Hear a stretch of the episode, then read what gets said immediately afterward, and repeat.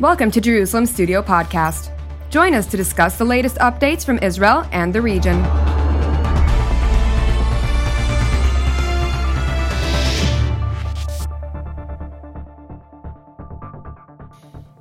Shalom and welcome to Jerusalem Studio. Over the last two years, Israel's primary concern was atypically not its preparedness to cope with security challenges, but rather a unique mix of pandemic and politics. However, now that the COVID 19 crisis is seemingly on a steep downward curve and negotiations between potential coalition partners have shifted into a more practical mode following last month's elections, the focus will inevitably return to Israel's unfinished business with its various enemies most prominently, of course, those in Iran, Lebanon, Gaza, and Syria.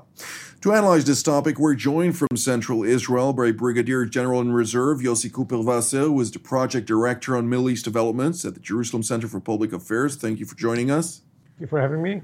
Also joining us from the Jerusalem area is Professor Ephraim Inbar, who is the president of the Jerusalem Institute for Strategy and Security. Thank you for joining us as well. My pleasure. And with us uh, here in the studio is our TV7 analyst and host of Watchmen Talk, Mr. Amir Oren. Amir, give us a broader understanding. Where is Israel in its mode of preparedness vis a vis its various enemies? So, this is uh, one obvious uh, example of the difference between uh, perception and reality.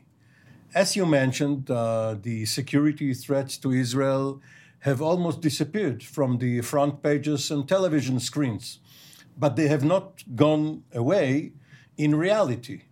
Uh, whatever challenges Israel faced two years ago, a year ago, a month ago, are still here. Hezbollah in Lebanon, Hamas and uh, Palestinian Islamic Jihad in Gaza, a disintegration which could take place uh, in the West Bank under the Palestinian Authority, um, whether there are elections, whether the elections are cancelled, or whether Mahmoud Abbas, who is uh, old and ailing, uh, disappears from the scene. Whatever happens in Syria regarding the Iranian attempts uh, to base themselves and their proxies there, perhaps uh, threats from uh, Yemen and Iraq, not necessarily by these uh, countries, by the uh, governments of these countries, but by pro Iranian forces there. All of these threats are still there. And Israel, uh, while it did not have to expand a lot of munitions and uh, defense shekels over these two years to take care of everyday problems, nevertheless, uh, had to shift resources to other uses, such as taking care of the corona crisis. And it has probably lagged behind a bit in its uh, transformation project in the military, which current uh, Chief of Staff Aviv Kochavi launched when he um, entered uh, office in early um, uh, 2019. So it has not been put to the test recently. It has been almost seven years since uh, there has been um, a major campaign in Gaza vis a vis Hamas or uh, Jihadi uh, Islam. And it is already 15 years since the last campaign in Lebanon, but it could erupt at any moment. And only then will we know whether the military was prepared and whether the political echelon, which is so involved in its own survival is up to the test. Indeed. General Kuperwasser, how do you view the current state of affairs of Israel, considering also that uh, Washington's foreign policy at this stage, uh, uh, which uh, is seemingly more and more aligned with European foreign policy, uh, is not necessarily as active in backing Israeli actions to secure and guarantee uh, its uh, security needs, uh, as was the previous administration in Washington. Uh, of course, vocally, it maintains that Israel is a very important strategic partner to the United States, but it seems like it is seeking to appease Israel's enemies in the region rather than confront them. Where does this actually state is currently in, in the, the makeout of the state of affairs? Well, I think that we are fighting two uh, not wars, but two challenges at the same time. One is to make sure that uh, we, go, we have the capability to go on with this uh, campaign in between wars that we have been fighting for a long time, that uh, is intended to make sure that the threats that we are going to face tomorrow are, are going to be limited in their nature and uh, uh, that we should be capable to deal with them. And uh, this means especially that we have to keep working hard and making sure that Hezbollah doesn't get uh, all kinds of uh, advanced weaponry from, uh, from Iran, and that Iran doesn't turn Syria into a base that from which it can start to launch attacks against Israel. So this is uh, one thing, and then at the same time we have to keep to keep uh, working vis-a-vis the Hamas controlled area in, in, Gaza to make sure that they don't gain new capabilities as well. This is one thing that we've been doing all the time, and we keep doing. The other challenge has to do with the fact that uh, there is a clear disagreement between us and the Americans about the basic facts according to which you have to uh, play your uh, game in, in the Middle East.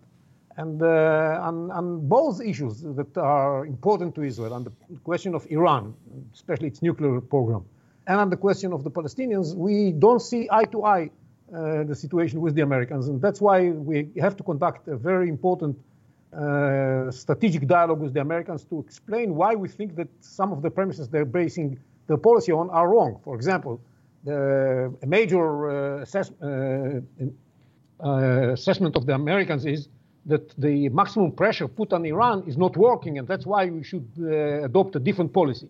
This is wrong. We think that uh, the maximum pressure is working, and we believe that in order to have a better, longer, and much more powerful agreement with Iran that is highly needed, uh, this uh, maximum pressure needs to, uh, to be maintained so that the Iranians will understand that they have to make some changes in their positions.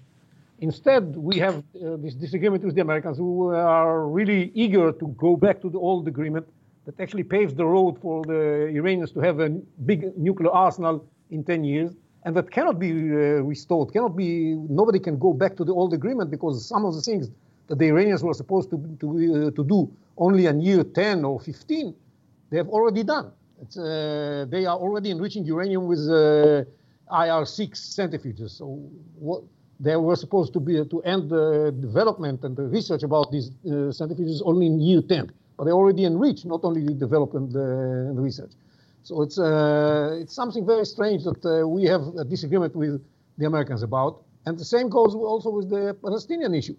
It's uh, we, we, all see that the, the, unease that characterizes the Americans when they speak about the normalization agreement instead of uh, Abraham Accords.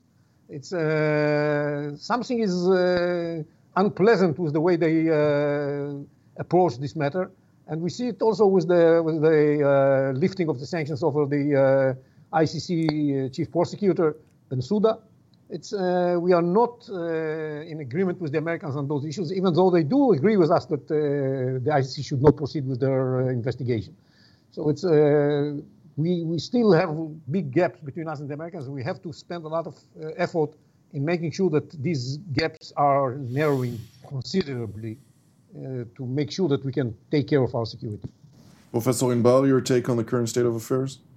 I think there are uh, two important changes. One that was mentioned already in uh, in Washington, uh, the new uh, policies of this administration, uh, I think, put us in a almost uh, inevitable collision course with Americans, and we have to keep our freedom of action.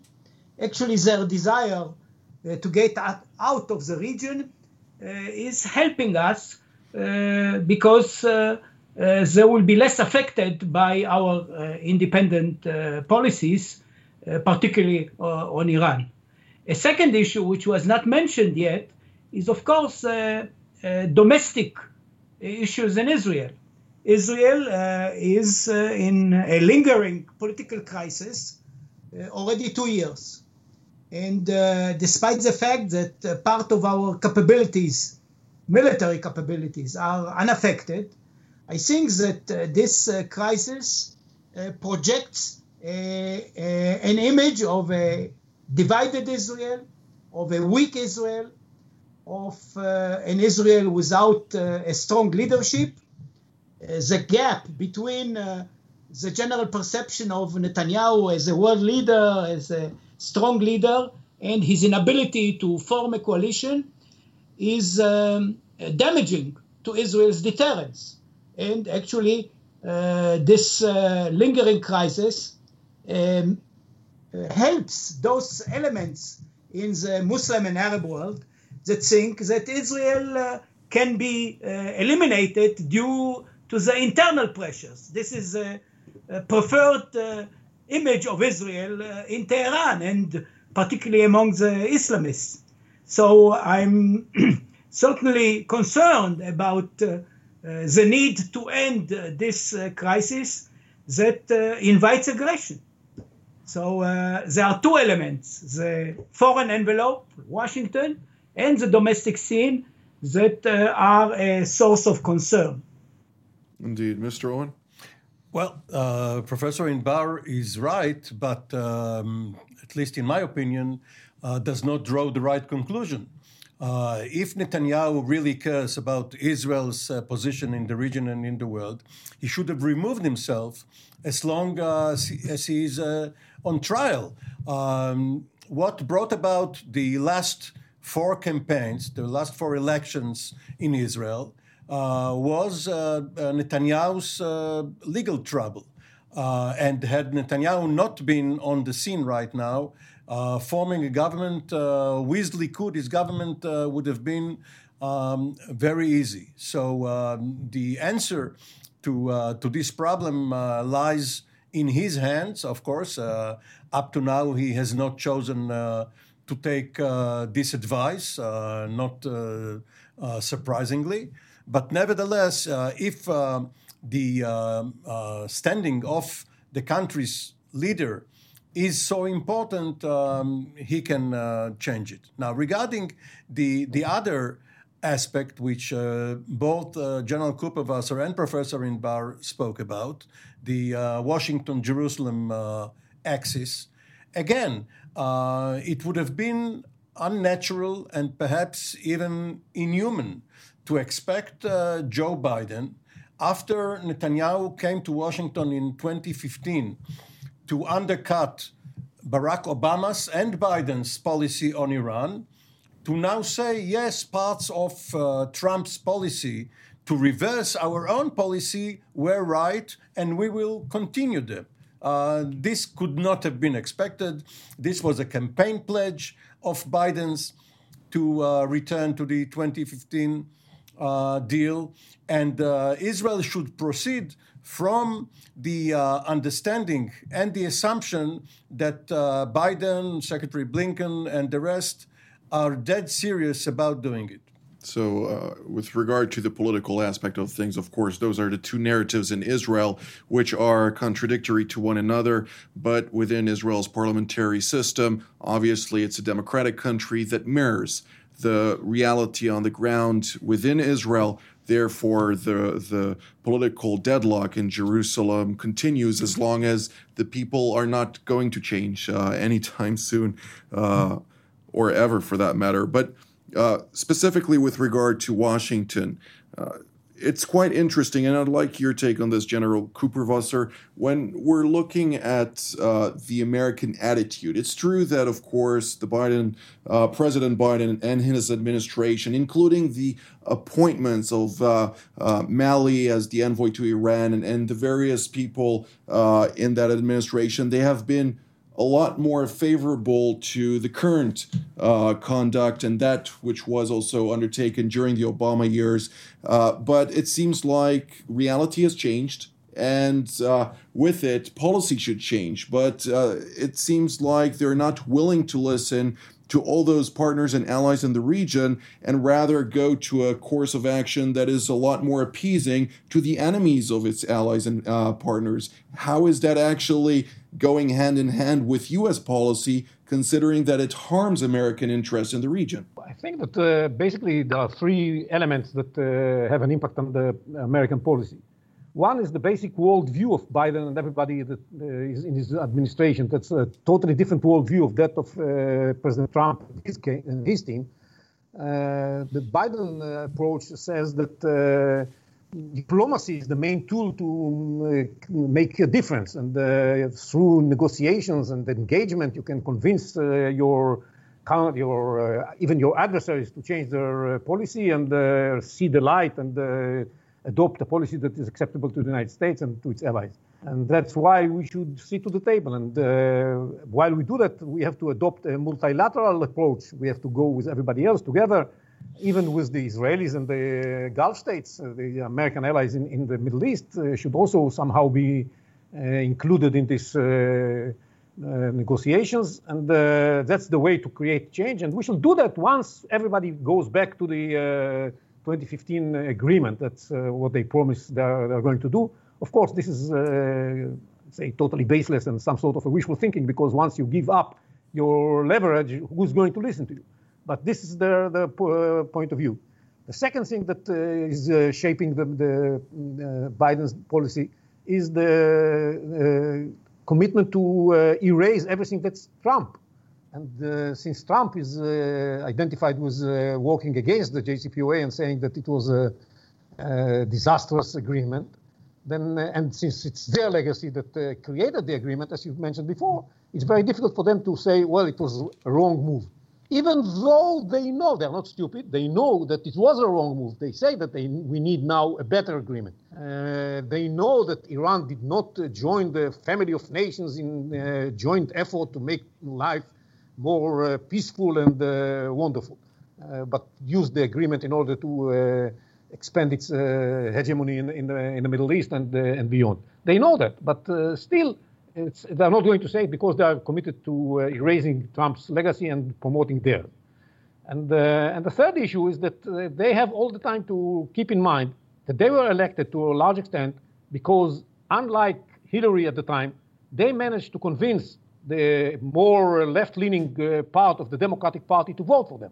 And uh, that's why they uh, have some place for them in the administration. And that's why they have to, you know, to uh, keep them satisfied as well. And these people are very close to Iran and, uh, and to, uh, to the Palestinians for that effect. And uh, so they cannot take a position that is uh, clearly confrontational with Iran. All of that is taken, in, uh, taken into account when they shape their policy. And yes, Amir said, yes, it was their campaign pledge. And so it's very easy for them to say, we said that we are going to do that. That's what that's what we're doing. And uh, in fact, uh, we have to fight against it because all the facts are just against this uh, kind of uh, message. I'll tell you something. In 2016, I met uh, one of the key advisors of uh, President Obama at the time to discuss the uh, the agreement, and he told me something very uh, very true to some extent. Of course, in the big picture, it was not true, but in the short-term picture, he said, "Look, in in the coming years, the, the, in the first years of the agreement, we get more than we give. Yes, we give them money and all of that, but they are going to be behaving well, and uh, and in return, they give up uh, the arsenal, the, the um, uh, stocks of uh, enriched uranium that they have, and so on and so forth. Only at year seven, the, the agreement changes, and we are paying much more than we get. So at year seven, we shall have to reassess. He didn't know that at year seven, they are going to be in the, in the same position, and it's going to be their mission to, to reassess. And instead of reassessing, they now insist on going back to the agreement, which is a big mistake. We have to understand all the all what the uh, Iranians are doing is brinkmanship, not because they want to uh, run to the bomb. They know this is dangerous. They don't. They, they cannot defend themselves. They just want to go back to the agreement of 2015 that guarantees for them a safe path to a big arsenal of nuclear weapons in 2030. That's what they want. Indeed. And, uh, and that's that's the problem we are facing now. Trying to explain to the Americans that this is the case, it's not easy. Professor Inbar, I'd, I'd, like your take on this, but uh, let's bring also the Europeans into the picture. Obviously, uh, since the Biden administration took office on January 20th, uh, we saw the transatlantic uh, alliance uh, uh, being the, the focal point of, of interest, uh, the, the main uh, or most uh, important aspect of foreign policy for the, the United States, uh, something that, of course, within the current constellation of uh, the European Union versus Britain, uh, we see also London being a lot more lenient towards France and Germany with regard to its interests on things that bother Britain less because, of course, they don't want to uh, fight with uh, the European Union on every stage and on every level. Uh, does this mean that uh, France and Germany might be the better address, or specifically France, considering the fact that we also hear President Emmanuel Macron during the visit of uh, his Israeli counterpart Reuven Rivlin saying that yes, we need also to involve Saudi Arabia and Israel in those aspects. We need to uh, go on and uh, I'll take the American term for it, lengthen and strengthen the deal with the Iranians in order to uh, realize a, a new uh, equation within the equilibrium of the Middle East? Or are we now in such a situation where we should uh, look more towards Russia or even China, for that matter, uh, in order to bring about some sort of uh, balance that would deter the Iranians from heading in the course of the direction that they are already taking? Well, I think that uh, you are correct, uh, that uh, there is a ray of hope, maybe, with President Macron of France the French have always been much stiffer in their negotiations on the nuclear issue, even during the 2015 agreement. They actually wanted a better agreement from our point of view, but then the Americans were in a hurry and uh, they didn't listen to the French. And uh, now uh, the French are again more realistic in their approach to uh, the to the Middle East. They are also, uh, of course, more concerned of Turkey, for example, uh, than the Americans were, and what is happening in Libya. So Macron, whatever its weight, political weight, will be, could be helpful, but eventually it will be the Biden decision and uh, nobody uh, else. We, we uh, earlier... I would like, you know, to say at this stage that uh, any considerations of uh, looking at Russia or China are uh, are uh, are quite naive. Unrealistic. I think that uh, the Russians and the Chinese uh, main goal is basically to weaken the United States. They are using Iran for that purpose, and on this issue, they are uh, not going to be helpful uh, to us. We have, of course, a dialogue with the Russians concerning uh, Syria. It is a productive dialogue because everybody takes care of its own interests. There, there is some common ground between the two countries. But basically, to think that we can become you know, a strategic ally of, of Russia, this is uh, not in the cards. Uh, you know, whatever we do, we should remember that uh, we are uh, uh, bound by, by strategic interest and also by moral issues to the United States. There is no alternative to the United States for Israel, and whatever political battles we'll have, we'll have to conduct them. There is some leeway for Israel in uh, uh, in the United States. Despite what people say, uh, there is uh, a strong public attitude toward positive, strong positive attitude toward Israel. I think there are still um, democratic uh, congressmen and senators that have a similar view to uh, Jerusalem's on the Iranian nuclear issue. So uh, there is some leeway uh, in Washington, but uh, eventually we have to make clear to Washington as well to everybody else that uh, the final decisions on Israel's security will be taken by an Israeli government. Indeed, and uh, we'll have to uh, keep our freedom of action in order to take care of ourselves because nobody else will do that. there are different perspectives uh, different uh, levels of perception, threat perception, and uh, we'll have to sometimes to make the difficult decisions ourselves. An obvious answer to uh, uh, an important question, nonetheless.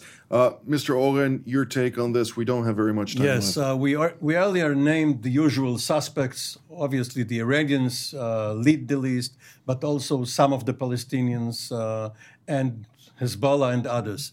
But there is also another issue which uh, General Kuperwasser, for one, when he was in charge of intelligence assessment and research, was obviously very sensitive to.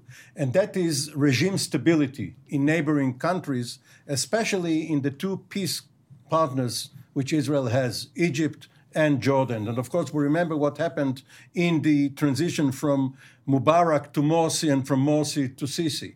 And now in Jordan, uh, we had last week uh, only uh, a minor event, but this is reflective of what could happen if Jordan, uh, which uh, uh, keeps an eye on Israel's um, most peaceful and quiet border, if it turns hostile because of some regime upheaval. So when one lists the problems and challenges that Israel faces security wise and militarily, one should also remember those borders which are now quiet, but overnight may tend to be much less so. I'd like, in one sentence, General Kuperwasser, do you see uh, the current uh, preparedness of the state of Israel satisfactory versus its enemies and adversaries in the region?